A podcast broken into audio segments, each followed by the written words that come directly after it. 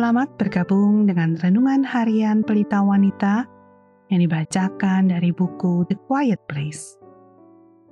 Pembacaan Alkitab hari ini diambil dari Wahyu 1 ayat 1 sampai 8.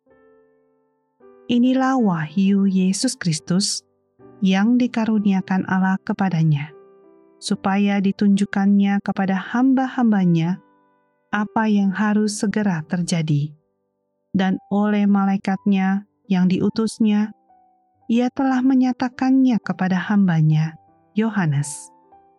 Yohanes telah bersaksi tentang firman Allah dan tentang kesaksian yang diberikan oleh Yesus Kristus, yaitu segala sesuatu yang telah dilihatnya.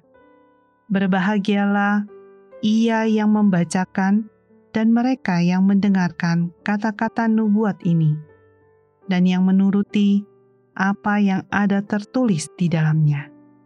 Sebab waktunya sudah dekat.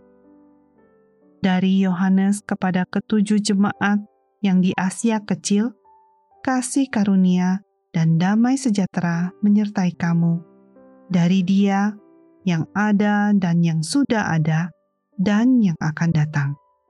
Dan dari ketujuh roh yang ada di hadapan tahtanya dan dari Yesus Kristus, saksi yang setia, yang pertama bangkit dari antara orang mati dan yang berkuasa atas raja-raja bumi ini.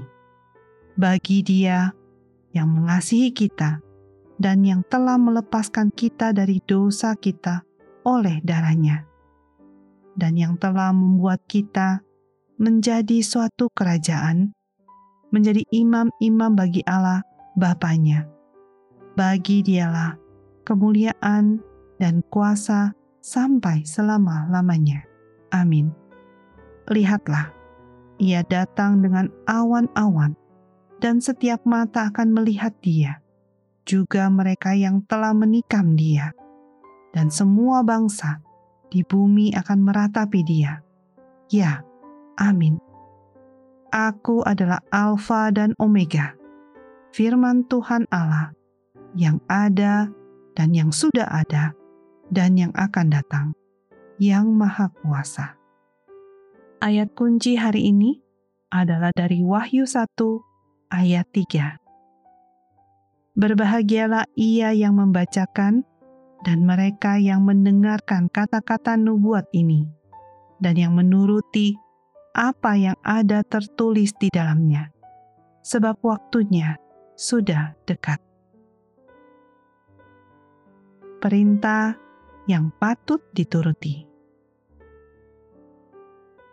Anda mungkin mengenal ayat yang terdapat di bagian pembukaan Kitab Wahyu yang ditulis oleh Yohanes. Biasanya, orang memiliki dua reaksi terhadap kitab yang menarik ini, yaitu mereka menghindarinya karena misteri dan perumpamaan yang tidak dapat dibayangkan, atau mereka sangat terpikat menghabiskan waktu mereka dengan mencoba untuk menafsirkan setiap urutan peristiwa-peristiwa yang akan datang.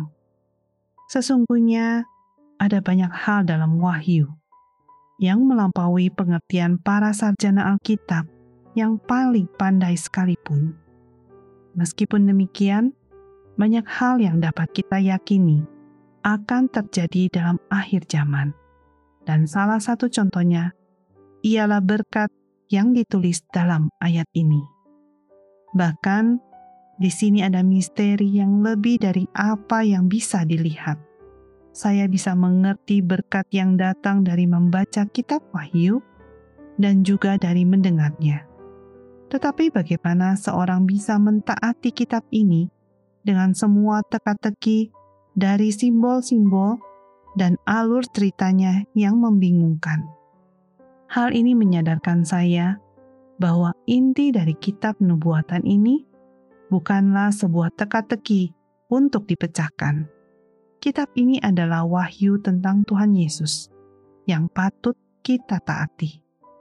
Berkat-berkat yang dinyatakan di kitab Wahyu dari perjamuan kawin anak domba sampai kebangkitan pertama, sampai jubah yang dibasuh, dan memperoleh hak atas pohon-pohon kehidupan adalah berkat Allah yang mengalir pada mereka yang membaca, mendengar, dan menuruti firman-Nya.